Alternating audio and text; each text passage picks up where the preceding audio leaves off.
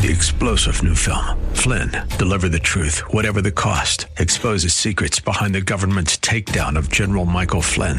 Flynn knew what the intel world had been up to. He ordered the first audit of the use of contractors. This set off alarm bells. He told the truth. He was the most dangerous person for Donald Trump to hire. They had to get rid of Flynn. Flynn, deliver the truth, whatever the cost. Available now. Watch it today. Go to salemnow.com. Salemnow.com.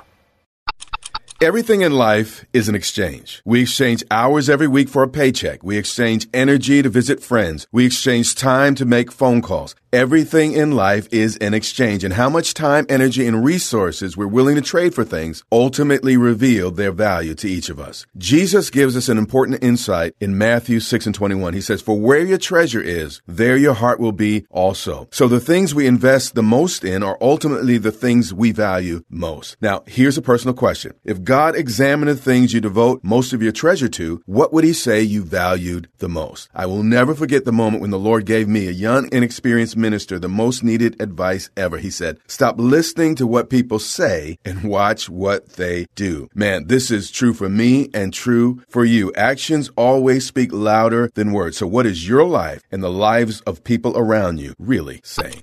For more, go to gracechurchva.org. And as always, live big.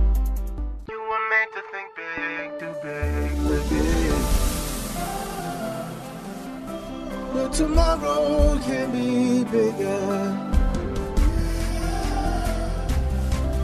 Just grow,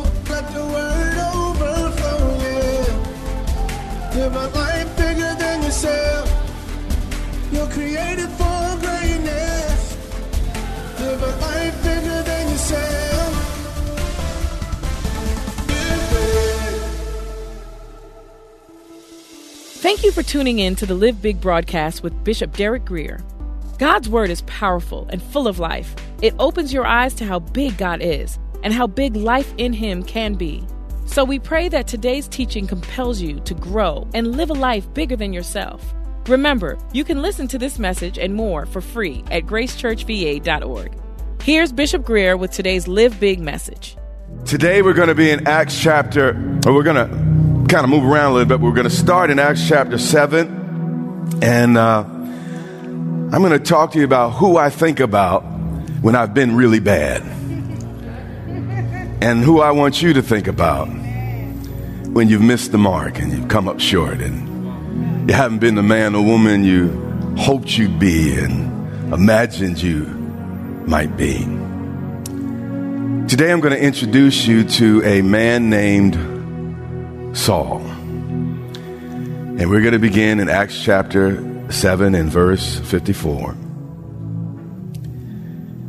And here's how the introduction begins.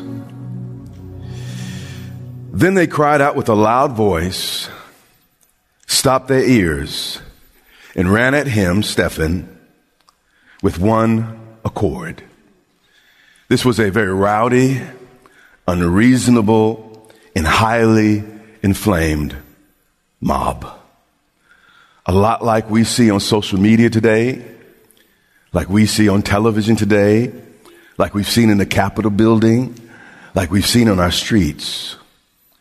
But what we must always remember is putting out someone else's flame doesn't make ours burn any brighter.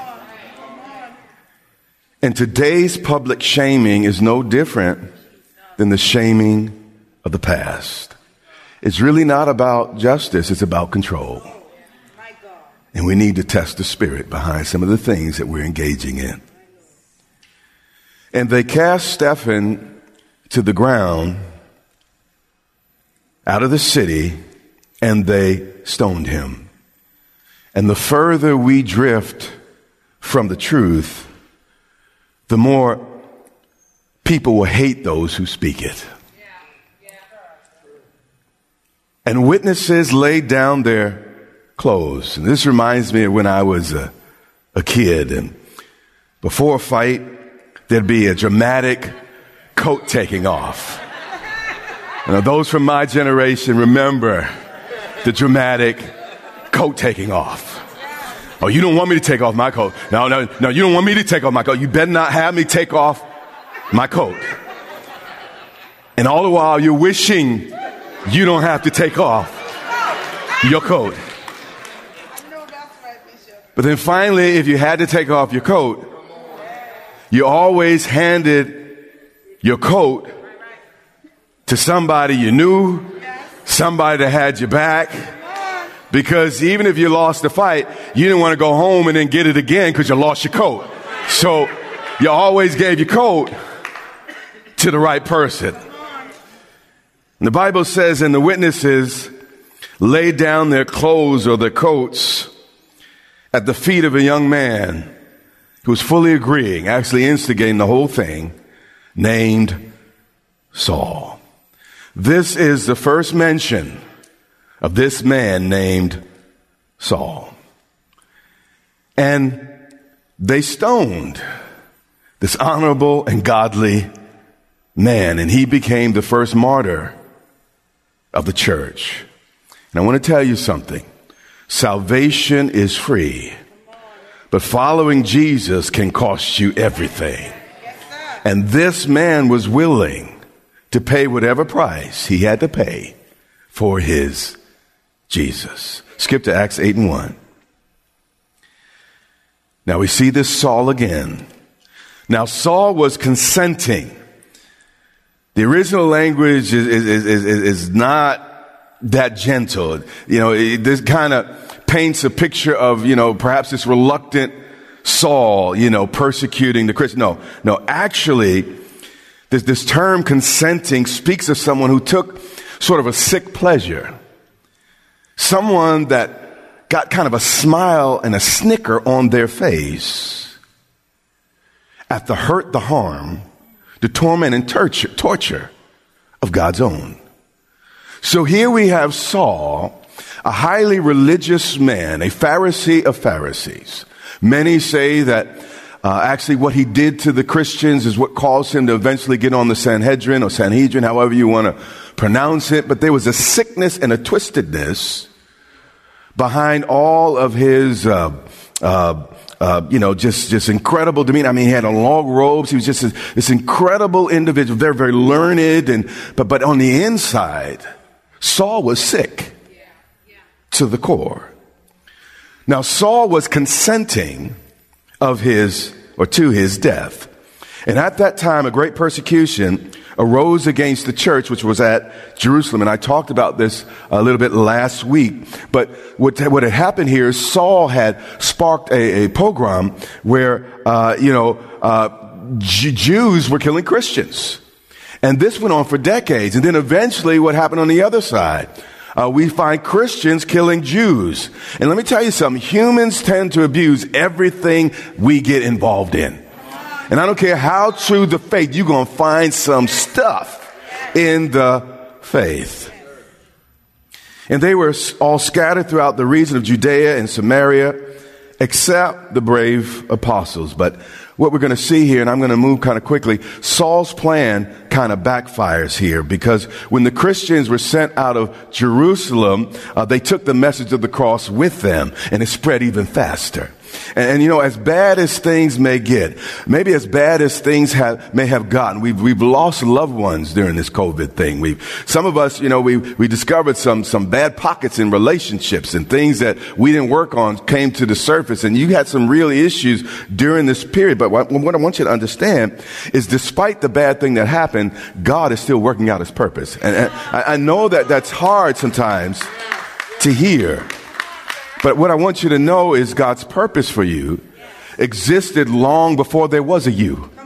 Before you could have a plan for your life, God had a purpose for your life. And sometimes it's important. Our plans must fail for God's purposes to prevail. And you may have planned a different last year. But God's purposes still have prevailed. You hear what I'm saying? God's purposes has still come to pass. And as difficult as, you know, it was for these Christians that had to, you know, uproot, man, they had to take their families, go into new lands and, and everybody didn't love Jewish people and, and they new places and, and they lost money. They left friends. They, they left family and they had to uproot. And they're like, God, where are you in all this? But what I want to say one more time is your best plans may fail But God's purposes will always prevail. And God had a purpose even in this horrible, horrible situation. Verse 3. As for Saul, he made havoc of the church. Now, the word translated havoc here literally speaks of a wild, crazed animal ripping meat from a bone. So I'm not just using my imagination when I say Saul had some very, very serious problem. Matter of fact, when this man was, was born, I mean, as smug and as, as, as evil and as self-righteous as Saul was, the devil's like, oh shucks, competition. I mean, this is the type of man that Saul was. But we're going to learn a little bit more. Entering into every house, this is Saul.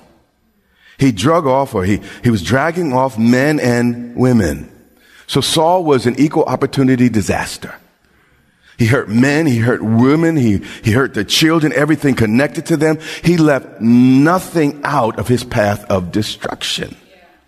It's easy to romance some of the figures of the Bible and we just think they were born wonderful. No, no. And, and not only did he drag them out, meaning he physically abused them, he, he, he handcuffed them, and sometimes they were beaten on the way to jail. He committed them to prison. And we know in this period, prison almost always resulted in, in, a sentence of death. So Saul was a very, very, very, very bad dude. This is not the type of guy you, you, you want to be around. And then in 9 and 1, the Bible continues to paint a picture about this Saul. Are you still with me? Then Saul, still breathing threats and murder. This is our introduction to Saul. Threats and murder against the disciples of the Lord. Saul was like the Scarface of his time. Fear, blood, and death was his oxygen. It surrounded him like a dark fog. This was Saul before we get to Damascus. So this Saul, garbed in respectability, garbed in intelligence, garbed in, in, in power invested in him by the Sanhedrin, he goes to the high priest and he says, listen, I, I know I, I, did a pretty good job around the hereabouts of Jerusalem. Give me letters so I can also go to the synagogues of Damascus. So Saul wanted to expand his reign of terror. He wanted to not only contain it to Palestine, but 150 uh, miles out to, to really the most major next city. I mean, outside Jerusalem, the next major city was Damascus. And let me tell you this, the devil is more strategic than you ever imagined. This is not just a man with issues. Saul was demonized. So Saul had a devil. Saul had serious, serious problems. And he got these letters so that if he found any who were of the way, whether men or women again, he might bring them bound, chained, leaving families behind, children behind, to Jerusalem. And this was cancel culture at its height. No restrictions. And as he journeyed, he came near Damascus. And he's about to do what he does. And suddenly, the saints have been praying. Somebody had been talking to God. You hear what I'm saying? Suddenly, a light shone around him, the worst of men, the most evil of men, one of the most crazed men of this time. I mean, you had to look at an emperor to find a man more crazed than Saul. But a light shines around him from heaven. How many of you are God? It wouldn't have been a light, it would have been lightning. For God is full of grace and mercy. And in Acts 22, we discover that actually this happened at noon. Imagine a light so bright that it even overpowers the desert sun at its highest and brightest. God can never create a rock too heavy for him to lift. And he can never create a light brighter than he himself shines. Everything that exists only captures a measure of God's goodness and his glory. And then Saul did what only Saul could do. He fell to the ground.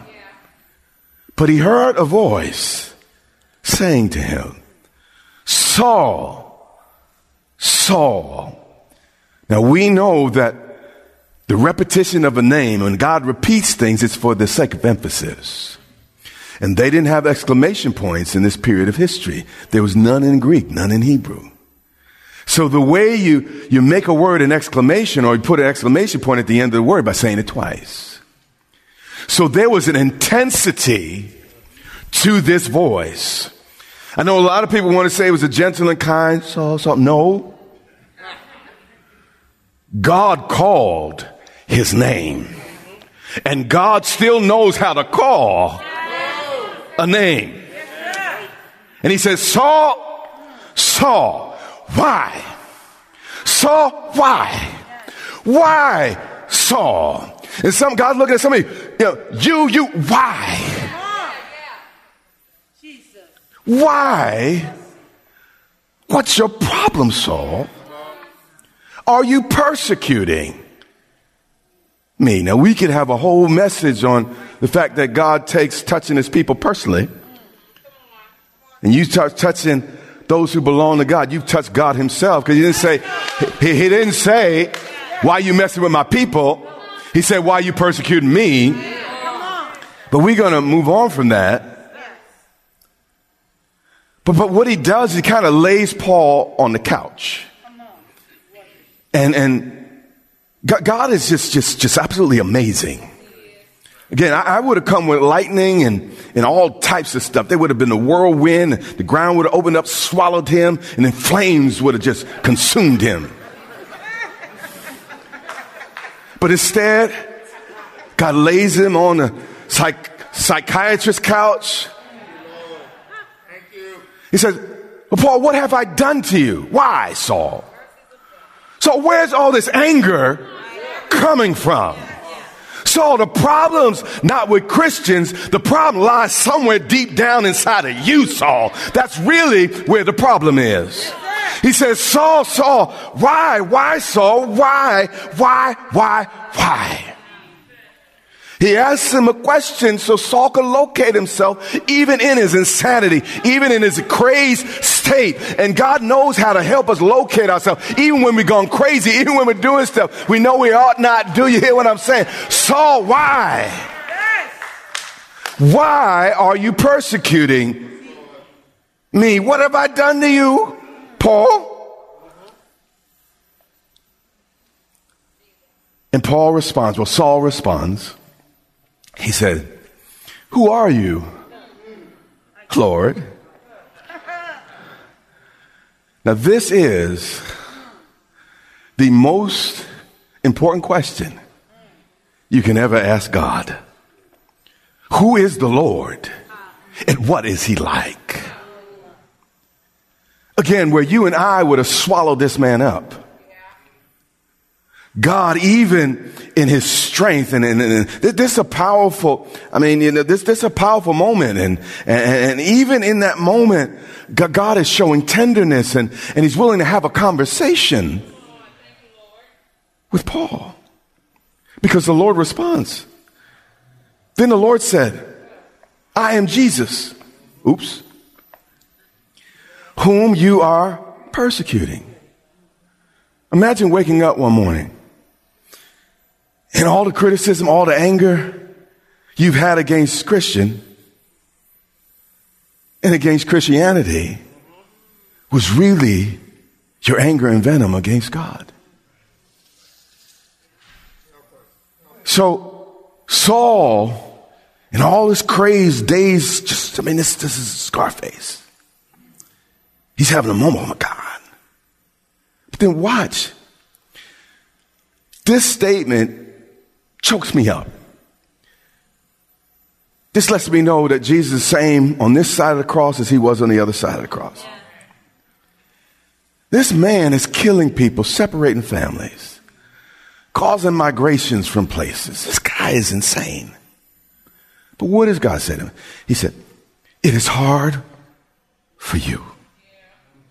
Jesus was the one being oppressed. Jesus was the one being persecuted. Jesus and his people were the ones being abused. But Jesus' top concern was how it was affecting Saul. I would have been like, Saul, you know the pain you caused me? You know how you hurt those families? Saul, you know what you, you, are doing? But Jesus looks at him and said, It's hard on you, ain't it? It's hard for you to kick Saul. And Saul, all this kicking is what's making you crazy. And you know it's not getting better. In fact, it's starting to get worse.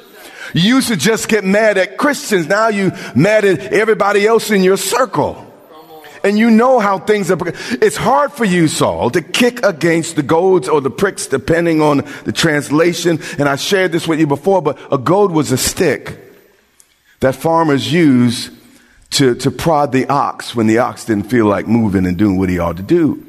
And the deal was they, they poked the, the ox a little bit in the leg, and if you kick back against that prick, you, that, that animal would injure itself and, and quite severely. So what we see here is underneath all Saul's bravado, all Saul's anger was really a man fighting against his own conscience. God had spoken to his heart. Everything creation was yelling at him. Jesus is the Messiah. But sometimes we're angry with others because we're really mad at ourselves. And this was Saul. So he, trembling and astonished. I know we got a lot of different folks nowadays, but if God never frightens you, if he never shocks you, if he never upsets you, if he never seems to rub you the wrong way, I'm not sure you really gotten to know him yet. Because this wasn't a gentle meeting. Saul is sitting, he's trembling in the presence of God. He's overwhelmed, shocked. He's trying, oh my God, this is really happening. Oh my God, what have I done? And then Saul is about to ask the second most important question you can ask in your life. He said, Lord, what was the first question, by the way? Lord, who are you? But the second is, Lord, what do you want me to do? You see, when you really repent, it's like, Lord, what do I got to do to make this right?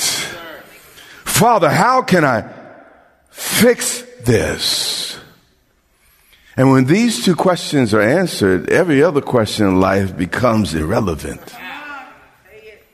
Then the Lord said to him, really, you know, we know Saul couldn't fix this, only God could fix this, but he said, listen, this is what I need you to do. Arise and go into the city, and you'll be told what you must do. Now, this is important.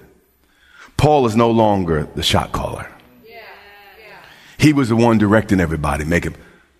Jesus has gotten in the seat. And Jesus did, did not come into your life to be told what to do. And I appreciate your plans and how, how, how you put them together and how you got some counsel together and, and you know, you really work hard on your plan. But our God is a God of purpose. Yes. And as great as your plans are, his purpose will prevail. And what I've learned in life is until God opens that next door, praise him in the hallway. And, and what happened here is Jesus called himself Lord. And then he had to teach right out of the gate. The first lesson to Saul was, boy, you need to learn to wait on me.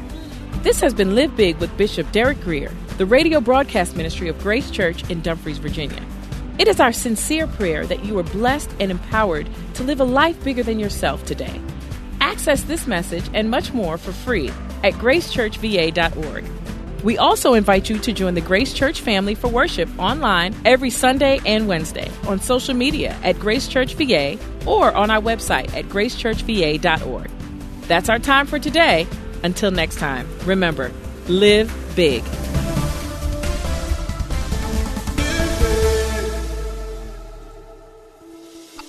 Despite our best intentions, we all get offended at times. It might be over small things like a parking space at church or, or big things like betrayal. In Luke 17 1, Jesus said this to his disciples. He said, It is impossible that no offenses should come, but woe to him through whom they do come. Jesus is saying you are kidding yourself if you think you could live your life without anyone ever upsetting you. Conflicts will come, but it's how we handle them that makes all the difference. Jesus goes on to say, If your brother sins against you, rebuke him, and if he repents, forgive him. If someone wrongs you, do not pretend it did not happen. Have the courage to graciously and lovingly address it. I'm not talking about keeping score over every little misstep and mishap, but I am saying instead of just talking about the person, talk to the person. If they're willing to make healthy adjustments, let it go and move on. Conflicts are inevitable, but they not only reveal who others are, they also reveal who we really are.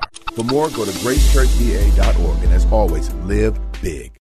Three star general Michael J. Flynn, head of the Pentagon Intelligence Agency, knew all the government's dirty secrets. He was one of the most respected generals in the military. Flynn knew what the intel world had been up to. He understood its funding. He ordered the first audit of the use of contractors. This set off alarm bells.